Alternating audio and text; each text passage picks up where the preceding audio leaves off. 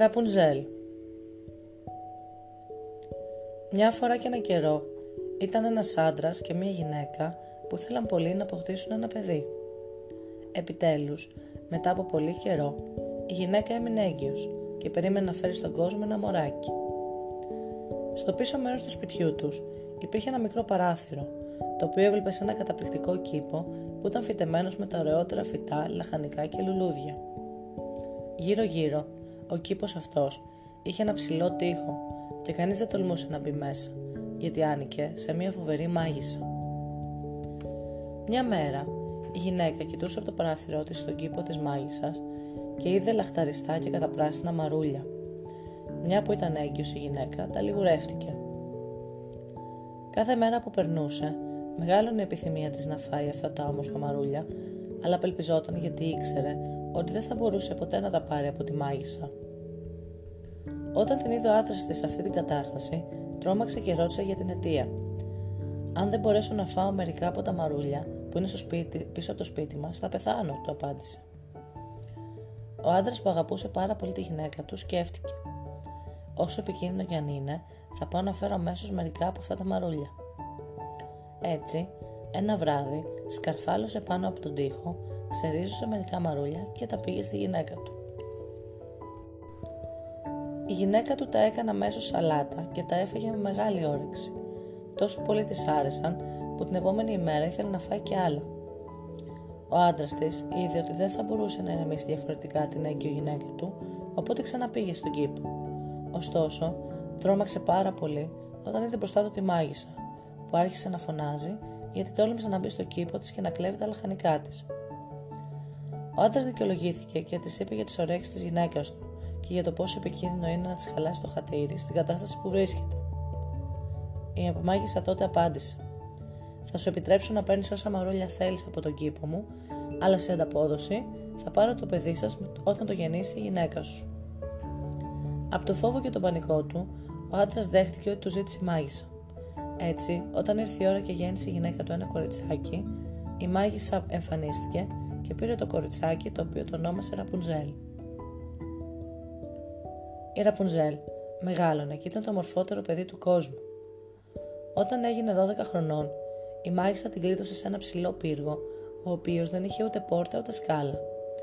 Μόνο πολύ ψηλά στην κορυφή του πύργου υπήρχε ένα μικρό παράθυρο.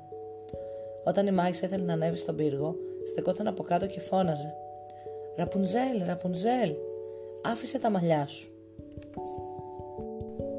Η Ραπουνζέλ είχε καταπληκτικά μακριά μαλλιά, σαν πλεξούδες από χρυσό, και όταν άκουγε τη μάγισσα να λέει αυτά τα λόγια, έλυνε τις πλεξούδες της, τις έδαινε γύρω από το πόμολο του παραθύρου και στη συνέχεια τις έριχνε να πέσουν 10 μέτρα κάτω στο κενό.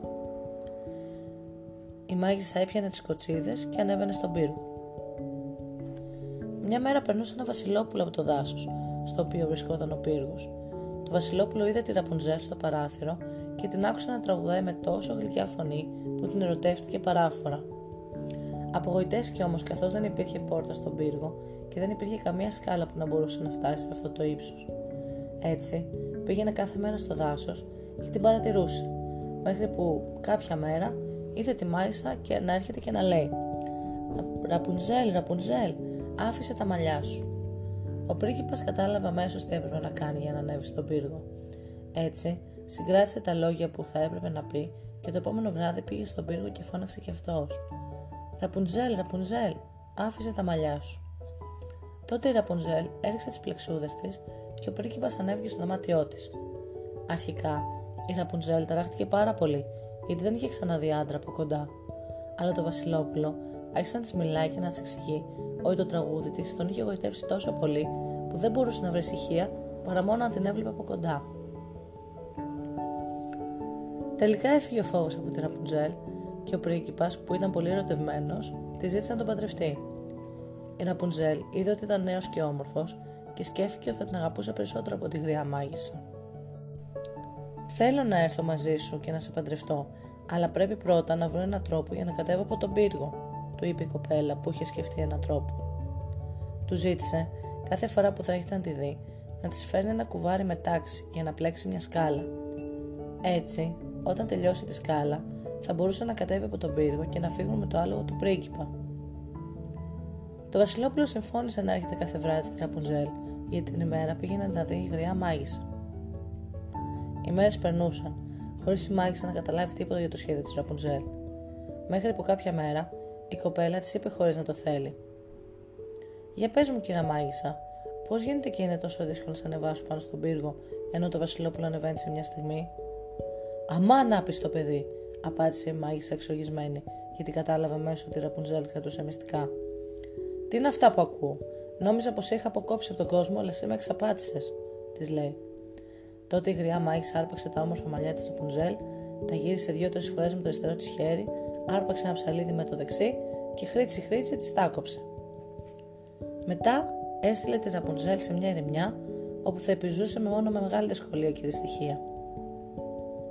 Την ημέρα που η Μάγισσα έδιωξε τη Ραπουνζέλ, έδεσε τις πλεξούδε από τα μαλλιά που είχε κόψει από την κοπέλα στο πόμολο της πόρτας. Έτσι, όταν ήρθε το Βασιλόπουλο και φώναξε να αφήσει η αγαπημένη του τα μαλλιά της για να ανέβει, η κακιά Μάγισσα άφησε να πέσουν οι κομμένες πλεξούδες. Το Βασιλόπουλο ανέβηκε γρήγορα πάνω αλλά αντί για την αγαπημένη του, βρήκε τη μάγισσα, η οποία τον κοίταξε με φαρμακερό βλέμμα και του είπε ηρωνικά: Μάλιστα, ήρθες να βρεις την αγαπημένη σου, αλλά το όμορφο πουλάκι δεν είναι πια στη φωλιά του. Το πήρε η γάτα που θα σου βγάλει και σένα τα μάτια. Για σένα η Ραπουτζέλ χάθηκε για πάντα. Δεν πρόκειται να την ξαναδείς.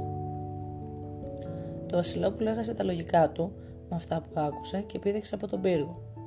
Ευτυχώς όμως δεν έχασε τη ζωή του, γιατί έπεσε σε ένα θάμνο αλλά τα κάθια του θάμου του τραυμάτισαν τα μάτια και δεν έβλεπε πια καθόλου.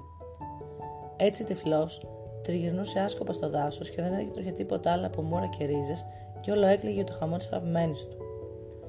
Αφού περιπλανήθηκε για χρόνια, έφτασε επιτέλους στην ερημιά που ζούσε φτωχικά η Ραπουνζέλ, η οποία είχε γεννήσει στο μεταξύ τα δίδυμα παιδάκια τους, ένα γόρι και ένα κορίτσι. Το τυφλό Βασιλόπουλο άκουσε μια φωνή που του φάνηκε πολύ γνωστή, και καθώς κατευθύνθηκε προς τη φωνή της Ραπουνζέλ, τον αναγνώρισε και έτρεξε να τον αγκαλιάσει κλαίγοντας. Τότε, δύο από τα δάκρυα της Ραπουτζέλ έπεσαν στα μάτια του, που καθάρισαν αμέσως και άρχισε να βλέπει όπως και πριν. Ο πρίγκιπας πήρε τη Ραπουτζέλ και τα δύο παιδιά τους από το χέρι και επέστρεψαν στο βασίλειο που τους υποδεχτήκαν με χαρά. Έτσι έζησαν για πολλά χρόνια ευτυχισμένοι και χαρούμενοι.